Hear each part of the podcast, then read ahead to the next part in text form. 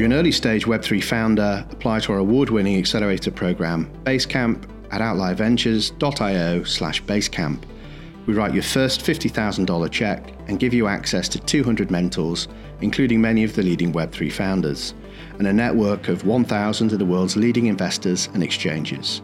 We've helped over thirty startups from fifteen countries from all around the world raise one hundred thirty million dollars in growth funding and can help you fast-track product market fit and, where relevant, the launch of your token economy. Okay, so today I'm really happy to welcome Greg Marlin, C E O and C T O of Idexo. Welcome, Greg. Thank you. Great to be here.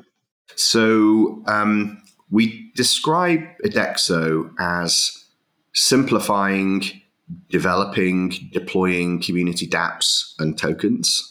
Um, and the kind of mission statement, as you kind of read it off your various marketing collateral, is about empowering creative individuals to build great industry-disrupting applications by simplifying complexity. And you do that in, in two ways. One is uh, removing or simplifying both kind of technical complexity, but also economic complexity. And we're going to get into a little bit about that later. And, you know, you kind of do that by simplifying down the developer experience. And I know there's a big focus for you, of course, on N F Ts and N F T marketplace features. Um, so reasons why I've got you on the show. Um, so I think, you know, still when people talk about adoption of crypto or web three, people think about consumers.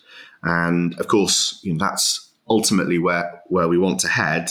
But actually, first, you need to onboard more developers. The vast majority of developers are still either not aware of or not using this kind of web three technology that we think is really important. As a consequence, um, the business models and principles aren't trickling through into, into startup land.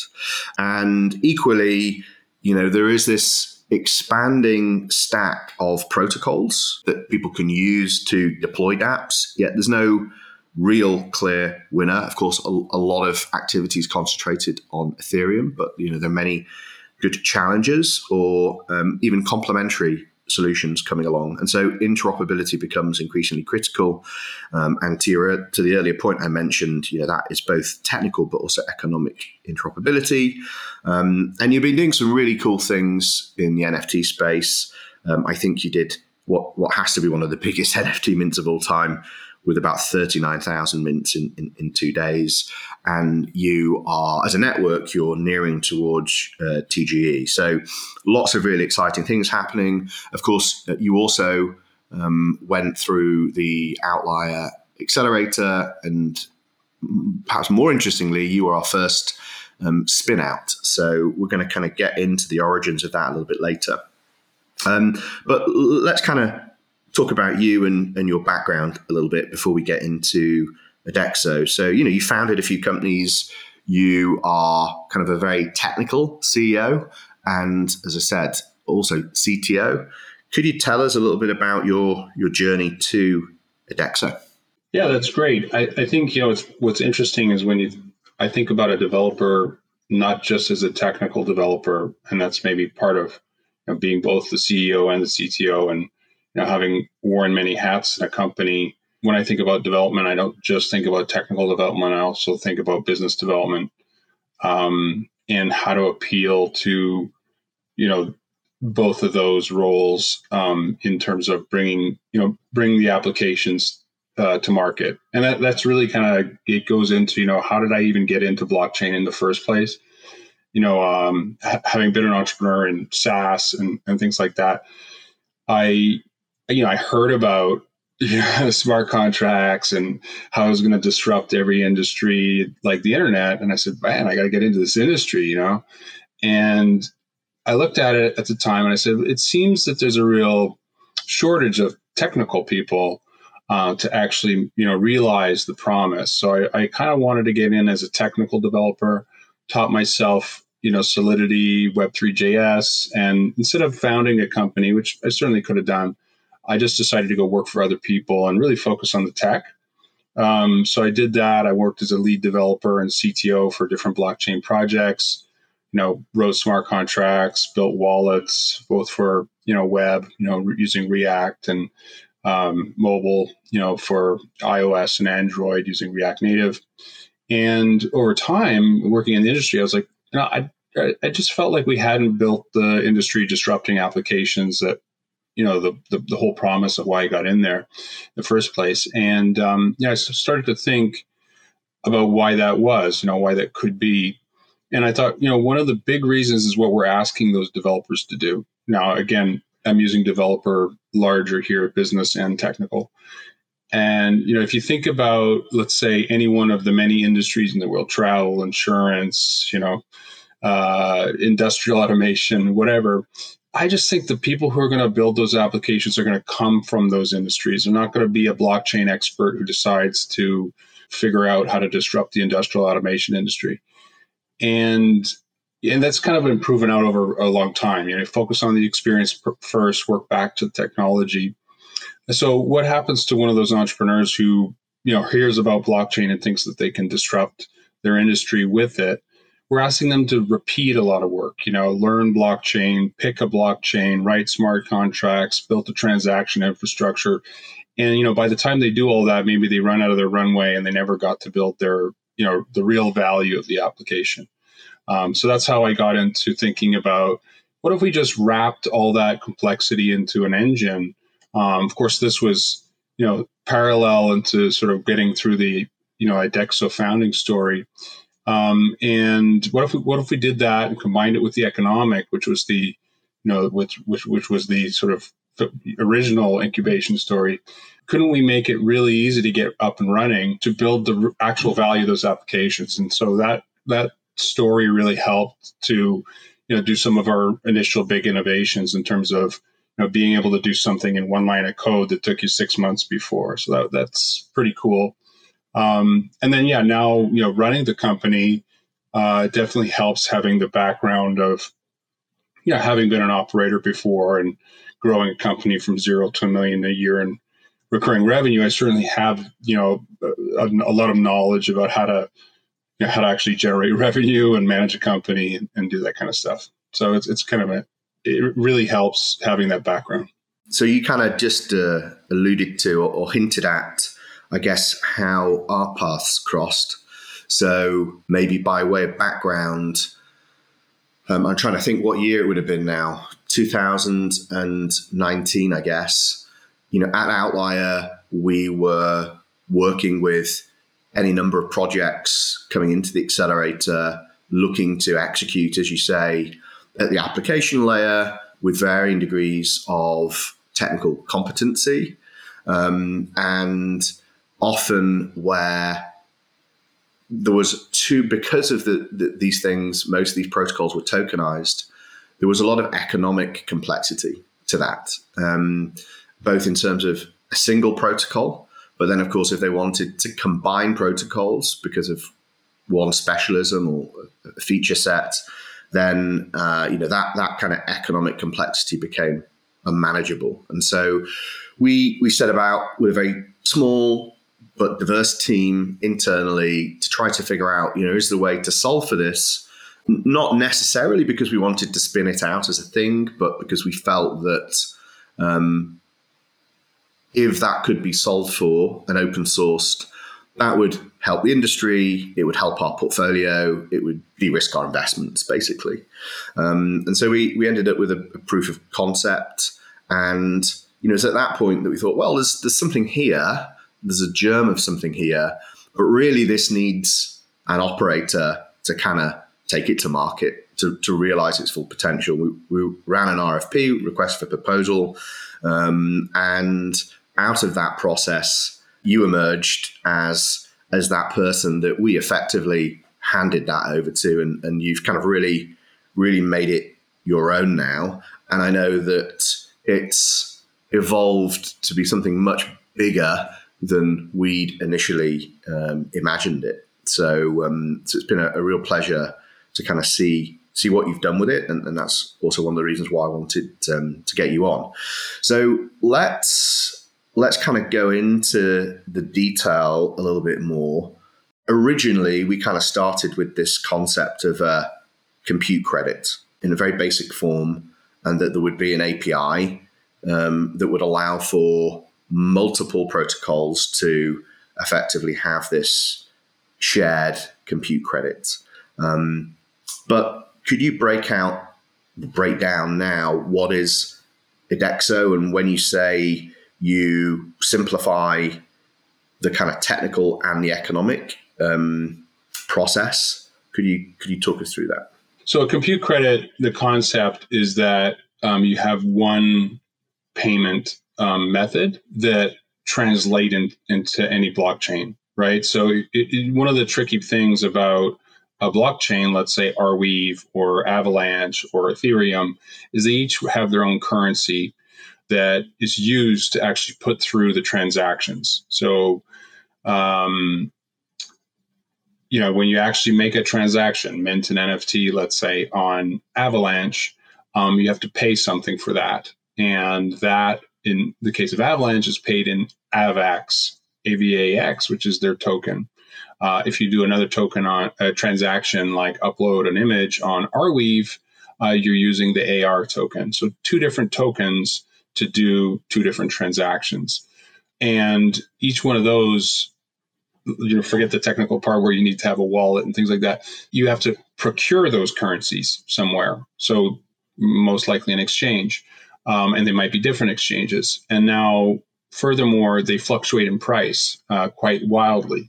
Um, so with a compute credit, th- there's a couple of advantages. One is you, you only have to have one to, to do both transactions. So instead of having both R and, and AVAX, you just need one compute credit, which, you know, simplifies your life.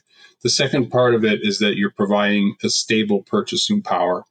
Um, so you're saying, okay, it, it will always cost you three compute credits to do an N F T on our uh, Avalanche. It will always cost you, you know, four compute credits to upload an image to Arweave, whatever it is.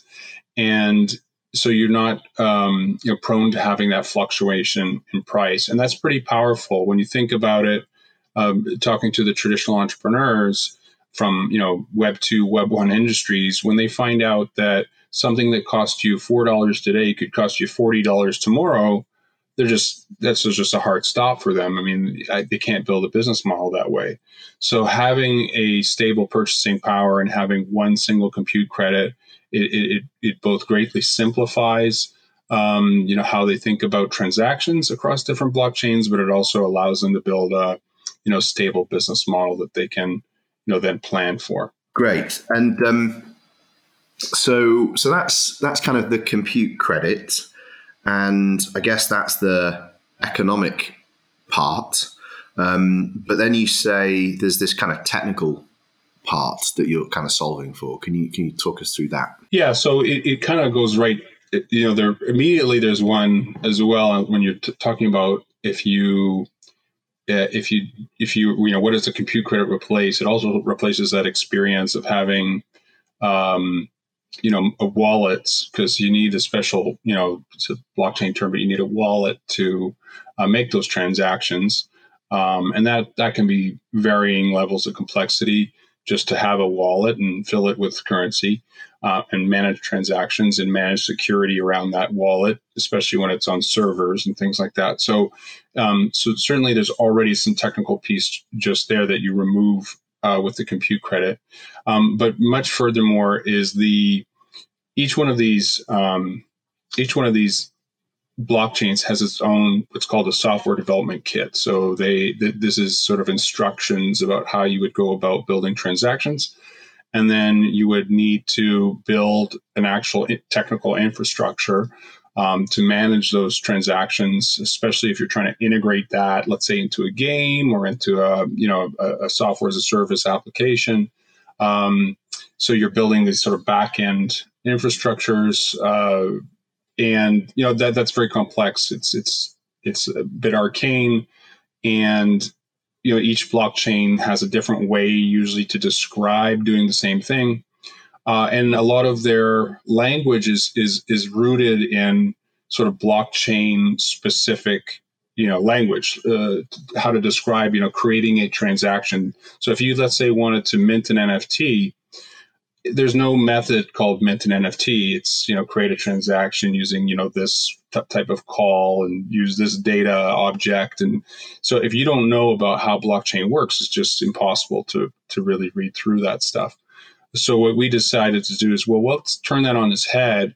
We'll wrap the S D Ks into an engine and then provide an A P I, and we'll actually, you know, reduce it down to ideally one line of code.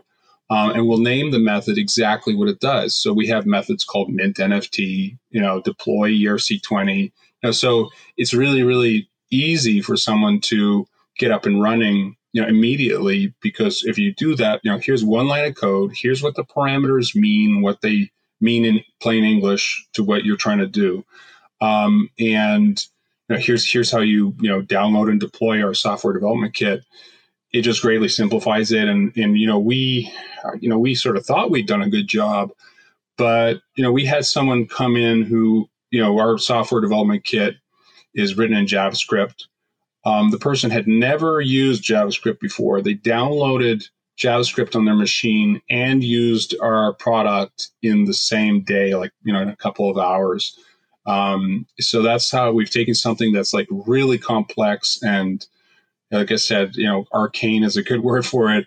Um, and we've made it incredibly simple um, to do these, the things they actually want to do. And if you really look, you know, if you really look at, you know, the, a lot of the applications that want to leverage blockchain, they're looking usually at two or three key features that they want to access and they're able to get up and running for. So um, yeah, making that technical part really accessible, then it's obvious how the compute credit comes in. So, because, you know, they pick a couple blockchains they want to work on, um, and instead of needing wallets and that kind of thing, they just need an A P I key from us, and they need to buy credit.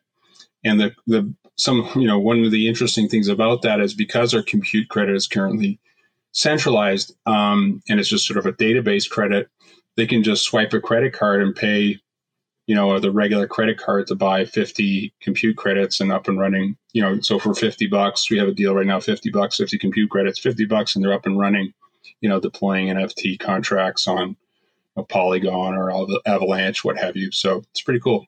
And so which, um, which S D Ks, which blockchains does this work with now? Yeah. So we, we focused early, you know, the, it, luckily, you know, as as we talked about, there was some history here. So when I took it over, there were some partnerships um, that I was able to immediately uh, key in on. And one of the, you know, one of our early supporters and where we got a lot of attention was focusing on Arweave. Uh, Arweave is very interesting. It's a permanent webs, you know, per- permanent storage essentially. So you upload, you know, a, a file to Arweave and it's stored permanently. You know, you pay once, store forever. So I thought that was pretty cool. They gave us a nice grant uh, of, you know, five thousand dollars worth of tokens. So Arweave was actually, you know, the first one we did an integration with. We made it super easy to do some, some things in Arweave.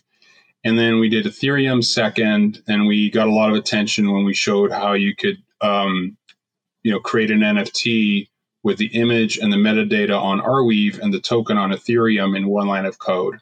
And people are just like, wow, that's amazing. Um, so, you know, early on, people were like, you're really onto something. This is um, so needed. And and that was really encouraging that, you know, they weren't like, hey, cool project. They were like, I love what you're doing.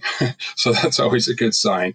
Um, and then, you know, we focused on Ethereum has some problems, right? At least it was when while we were doing this, Ethereum was like really expensive um, and, you know, slow and all the things that, that people know. Of course, you know, this new fork could, could change that. But at the time, that was a really big thing. And I think it will probably will be for a while. Um, so we focused on, you know, the, the Ethereum competitors um, that are nevertheless, you know, E V M uh, compatible. So we focused first on Binance Smart Chain and, um, you know, a lot of people started to focus around that time. So we got a lot of attention from people who were wanting to use Binance Smart Chain um, that, you know, obviously didn't want to go through all the complexity of it. Um, and then we, we've added a couple of other ones. Um, Polygon, again, getting a lot of attention for some of those reasons. And we added Avalanche. Um, so those we've, we've stayed so far in the you know, E V M compatible chains Certainly, there's more that we could add that are E V M compatible. Um, probably next or very soon next will be some non-E V M compatible ones like Solana, which we get a lot of people asking for, and uh, Tezos, uh, which which we also get a lot of people asking for. So uh, it's very much demand driven. Yeah, and I think it's going to be really interesting to see, because because you are very demand driven. You're very uh, you know user focused in terms of driving features, integrations, um, and and so in in a way, you know, if you're successful, you become a bit of a barometer for developer attention, right? Like where you're actually seeing adoption happen. Now you also have some like non-blockchain integrations, right? Could you could you talk us through those and, and how they're being used? Yeah, that was really interesting. Is once once we realized what we had built, um, you know, we we have kind of an interesting uh, model where if, if, you know the transaction's just hopping through an A P I key, and ownership of like the smart contracts I can get into later, like how that actually works. But the interesting thing about it is it doesn't need a wallet. So we said, you know, we can actually integrate this into things where you can't put a wallet. And um, so the first the first obvious one was Telegram. Because we, I was really focused on, you know, growing our Telegram uh, and your community. So I thought, why don't we try to, you know, do a thing where we'll have, we'll integrate with Telegram and we'll create a bot, and the bot will be able to mint, um, you know, N F Ts with a, with a, you know, with a just a bot command, and the and the command would happen through our users who would have to be in our group. And that, you know, and then then we built some interesting things into the N F T smart contract itself, the minter. And we tried it. I, I honestly thought, you know, maybe two hundred people are going to get into this. And um, so I rolled. We rolled it out on a, you know, Wednesday at like four o'clock. By you know, the, by Thursday at four o'clock, we had minted our cap of four thousand. Our Telegram group grew from four hundred to five thousand. It was insane. And we did it on Binance Smart Chain, which which you know was it had its pros and cons. Uh, but it was just amazing to see that that growth, and then that became like the foundation for our community. Uh, we'll go into our competition N F T later. That was like a repeat, and and you know that you talked about it had thirty-nine thousand mints and um, and that kind of thing. But we did something in between where we said, okay, we're going to add this like specialty N F T on Polygon. That's going to be you know kind of a point accelerator, um, and we're going to try it on both Telegram and Twitter. So that was the interesting thing. Telegram was a big deal. Obviously, it was the you know world first time anyone minted N F T on Telegram, and we said, well, why don't we try to do that on Twitter, because you know we want to grow our Twitter as well. And uh, so we figured it out how how to how to you know have it so someone could just mint an N F T with with a tweet, and you know it's pretty cool tech. Um, and and we did that, and that you know we got a lot of attention, uh, huge engagement. I you know twenty-five hundred retweets of the tweet that kind of instructed people how to do that, um, and uh, I don't, I can't remember. You know, it's not very many tweets that get twenty-five hundred retweets. Um, so yeah, that was that was that was really cool. We, and, and I think we're, you know, when you look at when you take the approach of user experience, like where would people want to mint an N F T? How would they want to have an experience? Um, you can really imagine a lot of other places we might put this. Um, and it was it was actually we were thinking about, you know, how, what are all the great applications that exist already? Games, you know, different productivity applications, you know, these kind of things that you might want to have users be able to mint an N F T within, you know, just with a simple click of a button or whatever. And so the Telegram and the Twitter was actually for us kind of a demo initially. Let's just show people what's possible with our platform. And then now it's kind of evolved into a more of a product, but it, it's it's interesting that yeah, um, our platform um, you know can be leveraged to do some really interesting inter- integrations. Yeah, and of course it's you know an amazing growth hack as well. Um, so that that is r- really cool to watch. So you mentioned earlier that uh, the cloud credit was was centralized for now, and so presumably that's going to be decentralized at some point, right? Yes. In fact, that's kind of like it ties into our name, right? When we do decentralize that, this then goes back to a lot of the discussions that happened, you know, pre-takeover. Uh, you know, of course, it evolved as well. So I, I think, you know, one of the key ways to do that is Uh, you're basically offloading risk. I mean, when we do the compute credit, we do take a risk, right? Um, and in order to be able to make sure you don't lose your shirt, you have to make sure you have a lot of the liquidity that you're selling. Um, you know, in the beginning, you just you better backstop it one to one.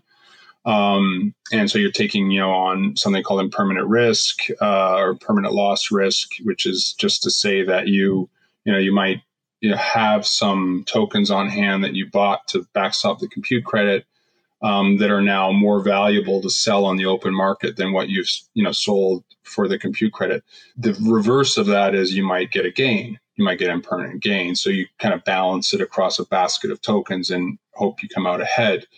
That can be decentralized through things like wrapping. A wrapping of a token is like you pick one blockchain and you say, I'm going to, you know, create a version of Arweave on this blockchain, a version of Avalanche on this blockchain. And if you look at something like Uniswap, you know, they do that. They wrap a token and they kind of make it work on Ethereum. And then they have, um, you know, uh, automated market maker. I'm getting too technical now, but to, to, to trade those tokens. So you go about, you know, wrapping the tokens, you create a decentralized exchange for them.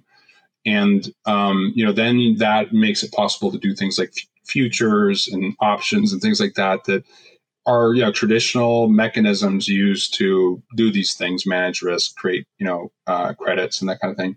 When you actually do that, what you've created is like this DEX for compute, because, you know, this is all in the purpose of gas transactions. Um, so, you know, a DEX for compute is like a DEX for I O. And so, you know, that fits with our name, Idexo. So we're definitely going to do it. Um, I think it's a big project um, that we will definitely uh, take on, you know, right after T G E and see how long it takes us. Um, but I think it's going to be an exciting project too.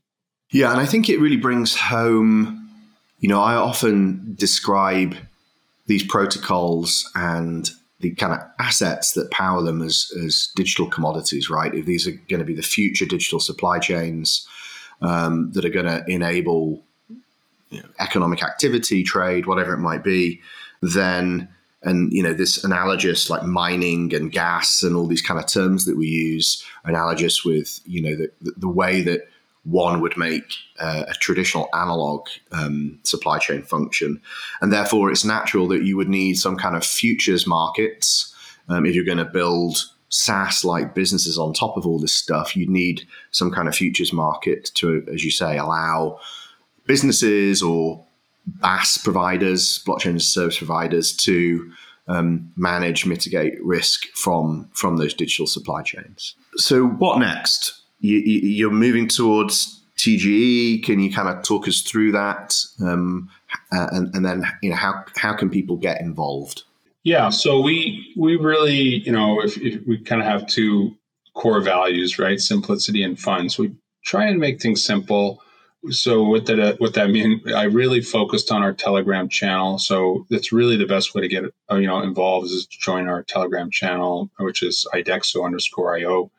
You know, what's on our plate right now? We're doing this crazy community competition, um, and that's a great way to get involved immediately. It's fun. Um, if you join the group and ask, hey, can someone mint me a, you know, a community competition N F T?